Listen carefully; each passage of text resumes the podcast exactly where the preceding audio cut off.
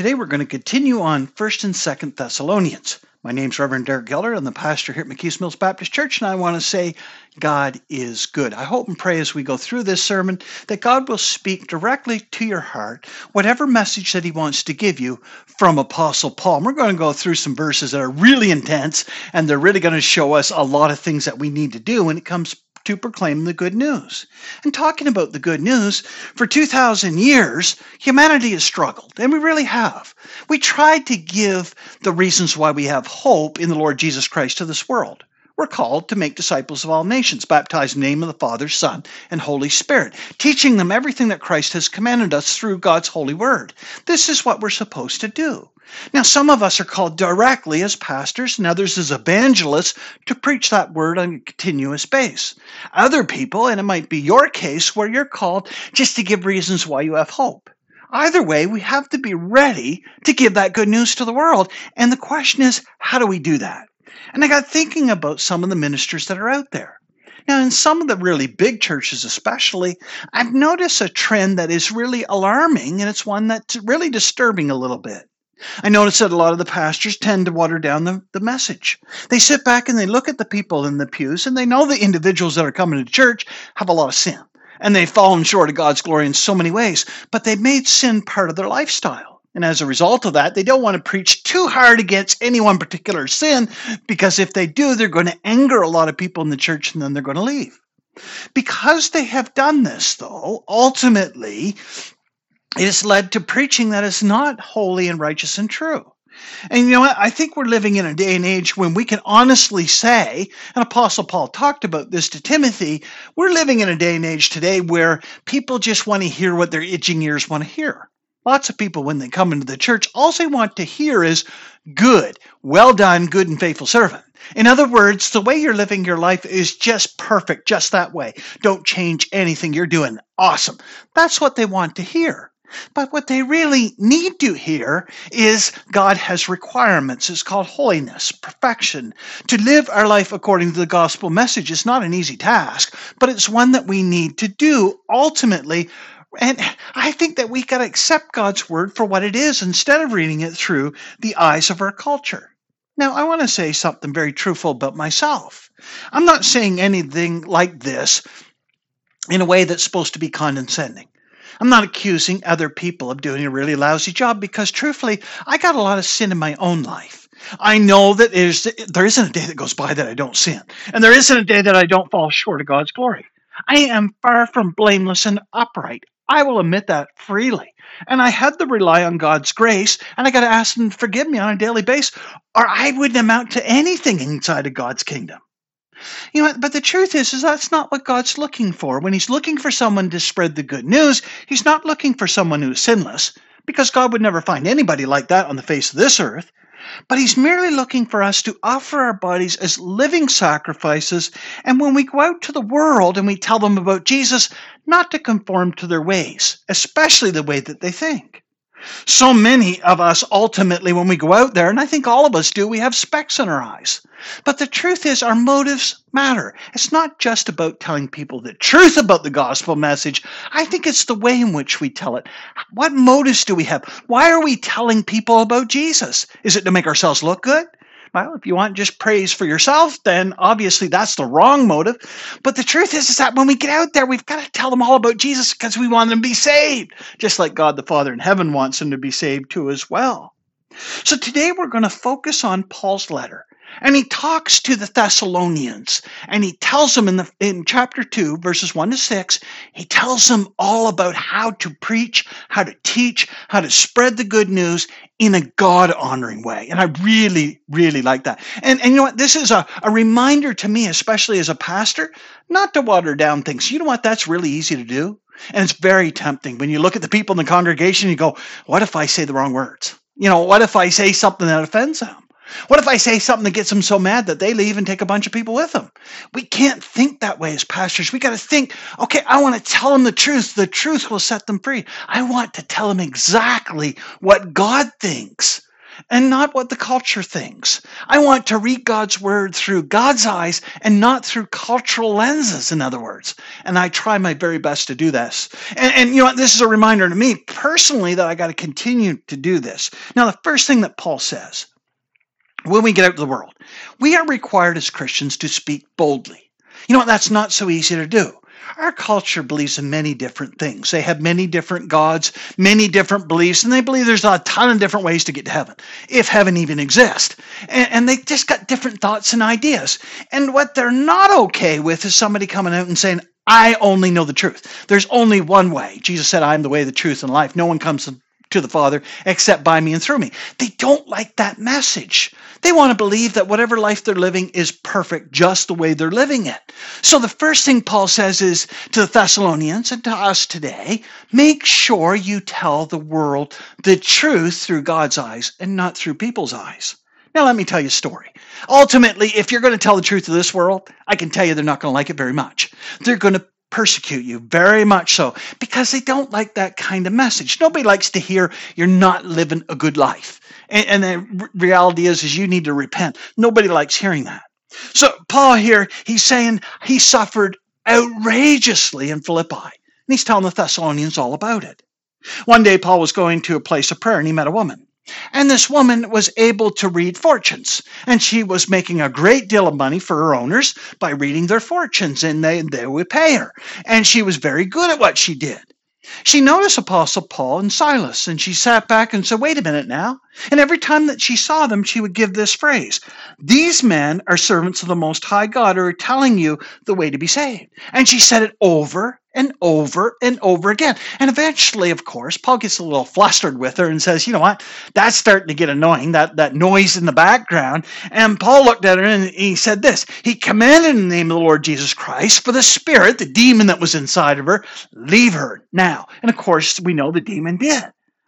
Now, this angered an awful lot of people, of course. The owner soon realized that this, this woman who used to make them a pile of money wasn't able to do so anymore. She didn't have a demon inside of her. She wasn't able to predict the future anymore, and nobody wanted to hire her services. So they realized they lost a boatload of money because of what Paul had actually done. Or they saw it that way. It was really God who did it, but they saw Paul as the culprit. They could no longer be satisfied with Paul being around they made an accusation against Paul. Now, they couldn't go to the authorities and say, oh, by the way, this guy cast out a demon. Of course, the authorities might not believe them, and it wouldn't matter even if they did. They still couldn't get anywhere in the law because of that. So instead, what they did is they said this These men are, throw, are Jews, and they're throwing the whole city into turmoil, into an uproar. They're advancing customs unlawful for us Romans to accept or practice. Uh, and I got thinking about that. Yes, isn't that true? They sat back and they were basically saying, We got a whole bunch of gods, and Paul keeps saying there's only but one God. And we don't like that very much, and Rome's not going to like that. Paul also said, You're not supposed to worship the emperor. You're only supposed to worship God. That's it. And of course, they're sitting back saying, We don't like that either because we believe we should worship the emperor, and Rome's not going to like that, not one bit.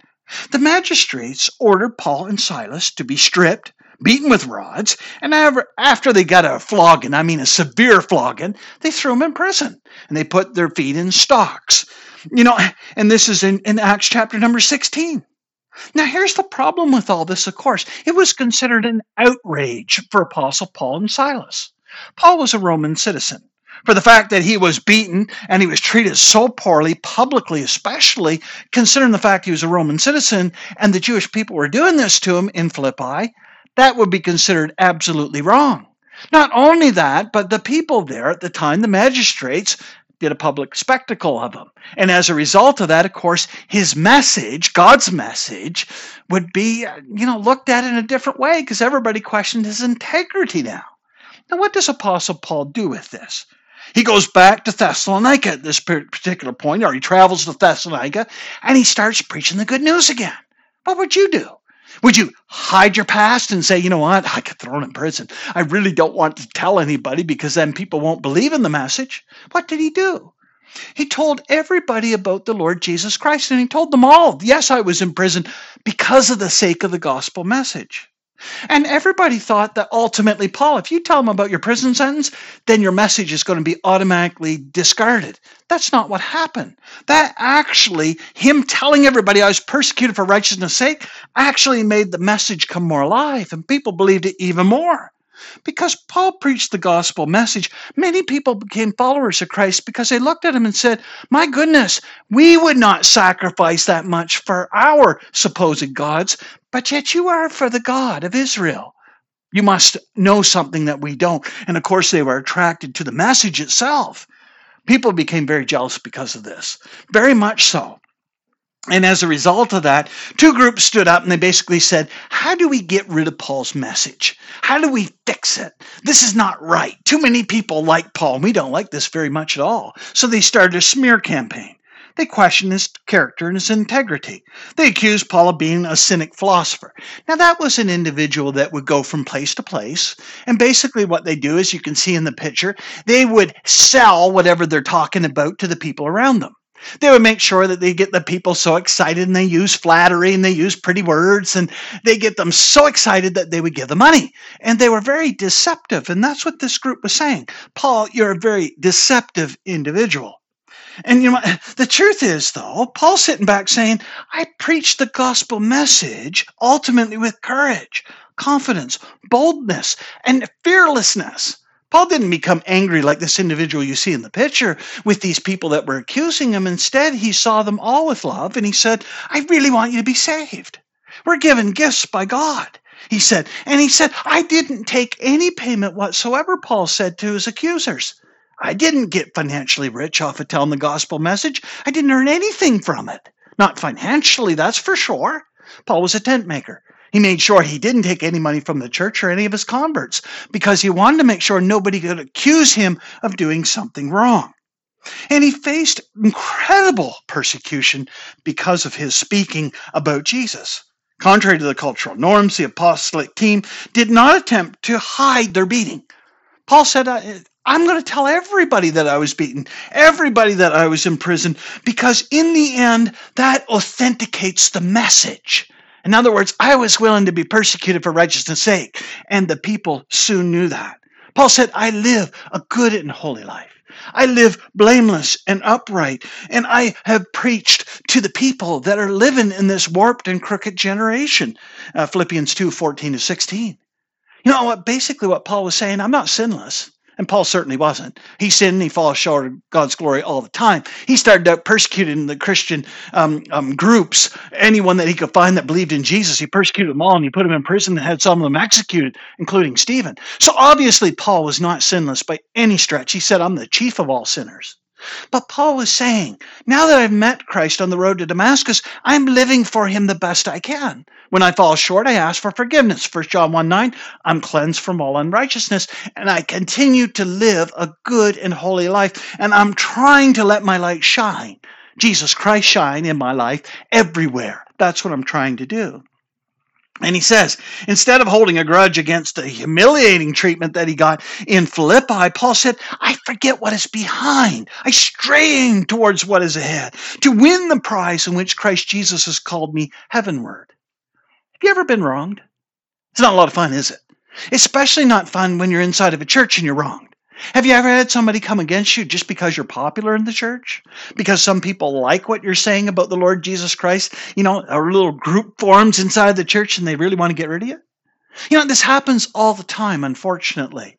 And we could respond to that when it does happen with anger and with, with bitterness and say, I wasn't treated very well and it was very unjust.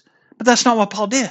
He said, I forget about that bad treatment. God can deal with that. And I strive to keep telling the gospel message, not with hatred, with love, with love for them. Are you doing that? And I got thinking, God calls us to have the kind of commitment that is real and genuine when we speak to other people about Him. The kind of God given courage that Paul and Silas showed at Thessalonica is the same kind of, of, of courage that me and you and everyone else should have. Unfortunately, that's sadly missing from many Christians' lives. As Christ ambassadors and royal priests, we're called to be holy and to serve, and we're supposed to calculate the cost long before we go out there. We know what does it say in Scripture? That if they persecuted me, Jesus said, they're going to persecute you. But we've got to go out there knowing that, but not being affected by that. We can't have the people persecute us and then change a message to appease them. We got to go out there to please God, which means we got to keep his message pure. How can we, as God's very own, inspire the world to give up their broad path of pleasure when we ourselves are not able or not willing to deny ourselves, take up our cross, and follow Jesus? You know, we're not able to do this on our own, of course, only through the power of the Holy Spirit. But but if we're not willing to go out and be true to God's word, how are we going to make a difference? How do we ask other people to embrace the gospel message wholeheartedly when we're not living the gospel message? To our Creator, we got to boldly say, you know what, here I am, take me. I want to serve regardless of the cost. I will serve you from now to the day I die.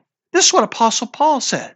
You know, on the road to Damascus, after he was blinded, of course, he was told by servant of God, You are going to suffer many things for my name's sake. He said, You're going to see what real persecution is, Paul. You're going to experience it. And yet, even though Paul knew that to be true, he still said, Yes, I will be an apostle of Jesus. Do you feel the same way? Are you willing to be persecuted? Let's go on to point number two. You know, in the parable of the Pharisee and the tax collector, we find out the second thing. If you're going to go out into the world and boldly preach the good news, make sure you do so with the right motives. And Paul's going on. He's talking a little bit more about those motives again. And we know this story about the Pharisee who got up in the soapbox and basically said, you know, look at me. And he's looking at everybody out there, all the people that are around, and says, I'm such a wonderful person. I'm so glad I'm not like this tax collector over here, this sinner. And I'm not, I'm glad I'm not like the prostitutes. I'm glad I'm not like all the sinners out there. I'm perfect, he was basically saying. And then you got this tax collector who sits back and says, I am glad that Jesus Christ saved me. I am glad that even though I am a sinner, and even though I've fallen short of God's glory, and even though I don't deserve it, Jesus came and died for me. I'm so glad. He wouldn't even look up into the heavens because he felt he wasn't worthy, and he wasn't. And he sat back and said, I'm just so glad that I'm saved. Do you feel that way? Is that the way you're going out to the world to tell them about Christ? Paul states his preaching the gospel message did not spring from any error. It wasn't with impure motives, nor was he trying to trick anybody at all. You see, the, the philosophers of the day, the cynics, they basically went out and they tried to trick people. Why? Because they wanted to get money from them. Paul said, I wasn't deceitful with anyone. I wasn't having double motives. In other words, I had a motive for me to get rich and then tell them about how they need to change their life. He said, I didn't go out and demoralize the people. I wasn't delusional in my message. I gave the message of Jesus Christ for Christ's sake and not necessarily for my own. I just want to serve him. And this is what he told them.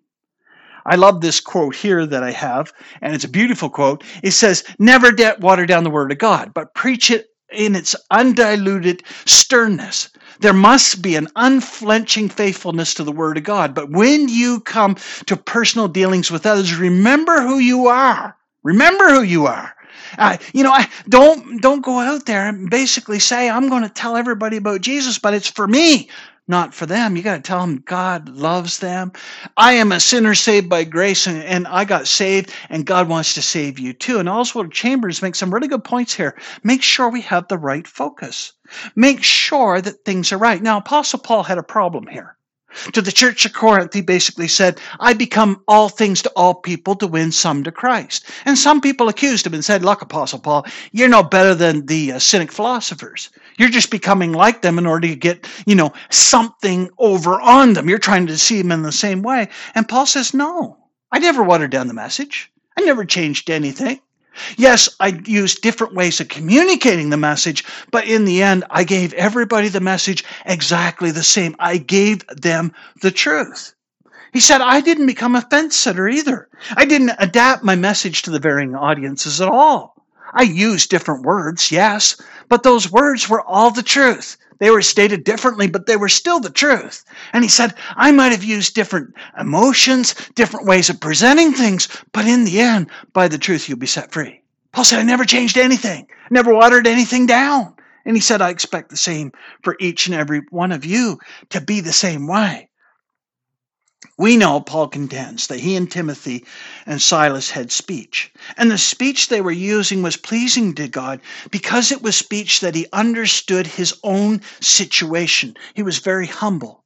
You know, he said, you know, ultimately King David said, you know when I sit and when I rise, you know everything about me. You have written down every single thing I'll ever do on on uh, on pages and you know everything about me. You know my thoughts from afar and near. You know things about me, Lord, that I don't even know about myself. And Apostle Paul saying, you know everything about me and he's saying, Lord, test my heart.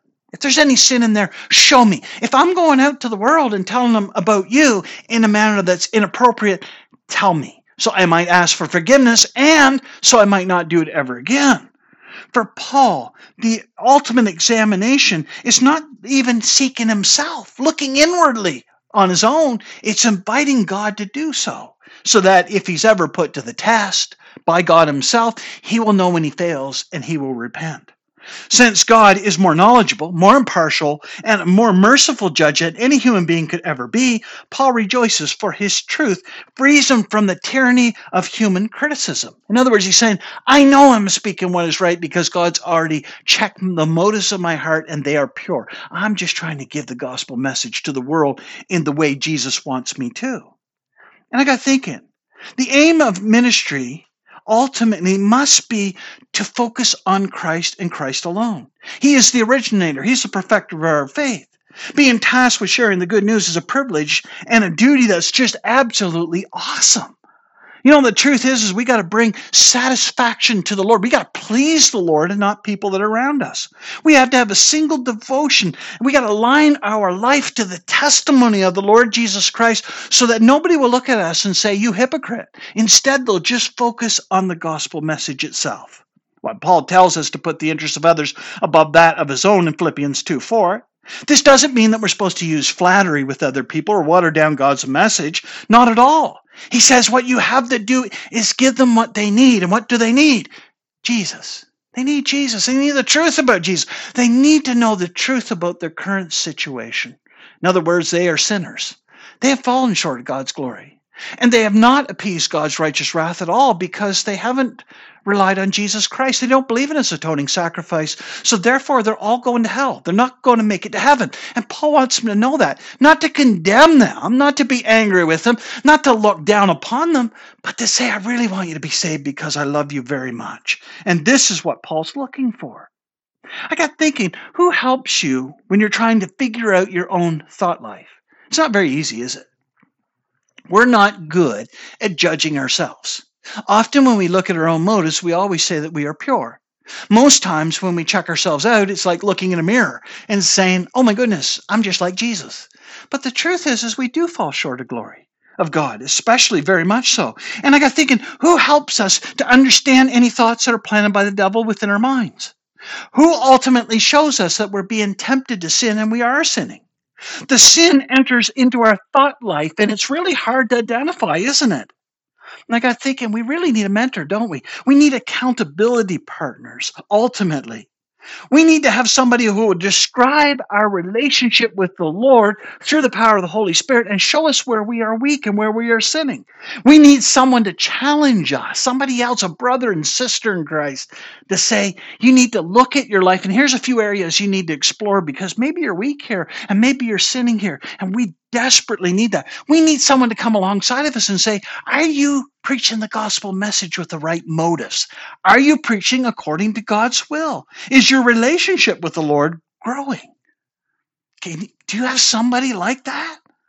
Looking at a scriptural standpoint, they prove to be very smart individuals that do this because they're courageous enough and they're able enough to sit back and say, I know I'm going to get my feelings hurt. I know when the other person shows me my sin, I'm not going to like it very much, but they're willing to do it. Why? Because they want to confess it and make it right with the Lord. Do you have somebody like that? And the last point that I want to focus on is we got to seek praise from God and not from people. That's really important because if we don't do that, then our motives will always be wrong.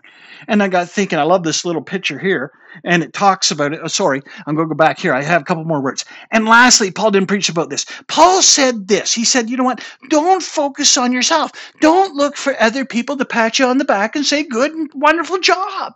Don't look for people to say, the gospel message that you gave me, the way you said it was awesome. Awesome. Don't look for that kind of praise. Don't elevate your own image when you're around other people. Don't focus on yourself because if you do, you make yourself into an idol. Instead, their aim was to emulate and embody the gospel message. They're to let their light shine to the world and ultimately tell the world, I want you to know about Jesus. Don't look at me. Forget I'm part of the message. Focus on the Lord and only the Lord and listen to his message. Now, let me go back to this picture. I love this picture. This is flattery. Paul declares his preaching was devoid. In other words, it didn't have three components in it that he says other people's preaching tends to have. Number one, he says, I don't flatter people. You know, that's very easy to do. We all want people to like us. And we all do. We have that human tendency. And as a result of that, sometimes we flatter other people in order to deceive them into thinking we actually like them or deceive them into thinking that what they're doing is right when it may not be. Because it would be a compromise of the integrity of the gospel message, Paul says, make sure that you're not telling people about the Lord to make them feel good. That's not what you're doing. You're telling them about the Lord in order for them to become saved. They need to be convicted of their sin. And they won't necessarily like the message initially, but once they become born again, they certainly will. Even though in the ancient times, wandering philosophers went around and they, they were musicians and they were all these different individuals that were trying to sell a message to the society and trying to deceive them, Paul says you're not supposed to try to deceive anyone. Just tell them the truth, the truth by which you are set free. Having been entrusted by the grace of God to speak his words of truth, Paul wanted to make certain that he proclaimed the good news without any error. I, I try to do that. I mean, every sermon takes anywhere from probably 15 hours or a little bit better, sometimes even 20 to get a sermon ready. Why? Because it's tough. You want to make sure you're speaking the truth. And, and, you think about it, this was only six verses and it still took around 15 hours. It's like, I still want to make sure I'm saying what is true. And I'm always checking, or at least trying to check my motives. The second thing Paul says, if you want to preach out into this world, make sure you're not doing so to get any kind of financial gain. Despite his authority as an apostle, Paul chose not to ask for any support. He could have. He could have said, I'm an apostle, Lord Jesus Christ. I should get support from all the churches. I'm, I'm, I'm due it. Isn't it fair? Shouldn't I get some?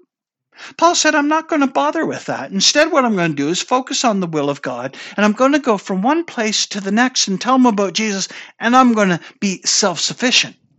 Paul didn't do that because he had to. It says in the Bible that the ministers are due. In other words, if you are a minister, if you are a pastor, then yes, it is okay to collect from your congregation. Your congregation should pay for your livelihood. Yes, so that'll free you up just to focus on God. That's okay. But Paul says, I don't even want to do that. He says, I'm going to forego that privilege. I want to take nothing from anyone, so they'll all focus on Jesus. In contrast to the cynics who, who basically hesitated to sacrifice their time and money, their comfort, their reputation for any cause, Paul said, I'm willing to give anything and everything to proclaim the good news to this world. And lastly, Paul did not preach to gain any praise from any individual anywhere except for God Himself. Paul, Timothy, and Silvanus were not focused on self promotion. They were not focused on, on, basically selling their own image, you know, which would have amounted nothing more than self righteousness, which is never right in God's sight. Instead, their aim was to emulate and embody the gospel message. They wanted to let their light shine towards the one who is their object of their deepest affection. They want everyone to know the treasure and the pearl they found in the field. They wanted everyone to know how much Jesus meant to them. They wanted everyone to know they could be saved, just like they were. They wanted to know you're not beyond redemption. All you have to do is believe in the atoning sacrifice of Christ and you could be saved too. And they're telling them that message, and that was their focus. So I want to finish with this. Are you telling people about Jesus? Are you doing so in a way that makes sense? Do you speak the truth by which you have set, been set free? But is it purely the truth, or have you watered down the message to appease the people you're talking to? When we share the good news, we're not trying to provoke anger. We're not trying to provoke this world in, into basically looking at us and getting bitter towards us because we're telling them they're not living good and holy lives. That's not our goal. Our goal is not to instigate conflict, diminish spirits, or condemn other people. We urge people to be reconciled unto God because we love them and we know that God loves them. It says in the Bible, God the Father wishes none to perish. And we should have the same attitude. We should also, as ministers, especially have the attitude no matter who we meet, no matter how wicked they might be, no matter how sinful they might be, no matter how much they might hate God, we've got to make sure that we look at them through the eyes of Christ who hung on the cross. We've got to be able to see Christ, God's image, within them and realize how much God truly loves them. And this is the attitude we must have. Since communication is far more than merely the spoken word, We've got to make sure that our goal when we go out in the world is to plant seeds of righteousness in this world. We got to make sure we got the right motives. Motives that if Jesus was standing physically right beside us, he would say, Good and faithful servant. How can one speak words of holiness, though, if we are not inwardly living for the Lord? How can we say to other people, Jesus means everything to me, when nothing in our lives has truly changed since we supposedly got saved? We got to make sure our message is pure and we got to make sure the things in our lives, the way we live, nothing detracts from that gospel message. In other words, nobody can look at us and call us a hypocrite. They can, of course, because we're sinners, but we want to make sure that we remove every stumbling block we possibly can. That means all the sin in our lives to make sure that they won't point at us and only focus on us. We got to do the best we can here. We're all sinners. That's a reality. But we got to spend an awful lot of times, especially the pastors of this world, asking for forgiveness. It seems like I'm always asking, always. But I got to ask more because the truth is I sin a lot. And I've got to find ways to say, Jesus, please help me not to sin again. Please help me to become more like you in everything that I do. As we make Christ appeal to the world to be reconciled unto God, we got to do so with great compassion towards them and realize that they too can be born of the water and the Spirit. And that's a beautiful gift that God always offers them. We've got to realize that our work as ministers, especially as anyone who goes out and tells anyone about Jesus Christ, is never in vain as long as we have our focus on Jesus Christ. As long as our eyes are fixed on the Lord, who's a pioneer and perfecter of our faith, then our labor is never in vain, even if they don't become saved. Humbly, we got to acknowledge to this world that we are sinners and we have fallen short of God's glory, but yet He still saved us and wants to save them too as well. So let us get up. Let us go to this world. Let's make the disciples of all the nations, baptize them in the name of the Father, Son, and Holy Spirit. Teach them to obey everything that Jesus Christ has commanded by doing the same ourselves, by living for God's word, by being ambassadors of Christ, true ambassadors that embraced his teachings out of great joy. May we tell the world, God loves you, and God wants you to be saved too. To be obey everything that Christ has commanded is critical. And may we do that. May we tell them, you know what, I'm trying and I'm struggling and I'm really having a hard time obeying everything that Jesus Christ has commanded, but I am really trying and I am surprised, but by the grace of God and through the power of the Holy Spirit, He's changing me. He's molding me. I want you to tell you, I want to tell you all about my journey from where I was really a wicked, wicked sinner. And I was lost, and now look where I am now. And that's all God's doing. Let me tell you about this, not for me to get honor, but for you to see it's possible for you to get close to the Lord and become one of His children. This is our message. So may we not water it down. May we boldly go out and preach the good news, and may we always tell this world the truth out of love and kindness to this world. Amen and amen. May God bless you today.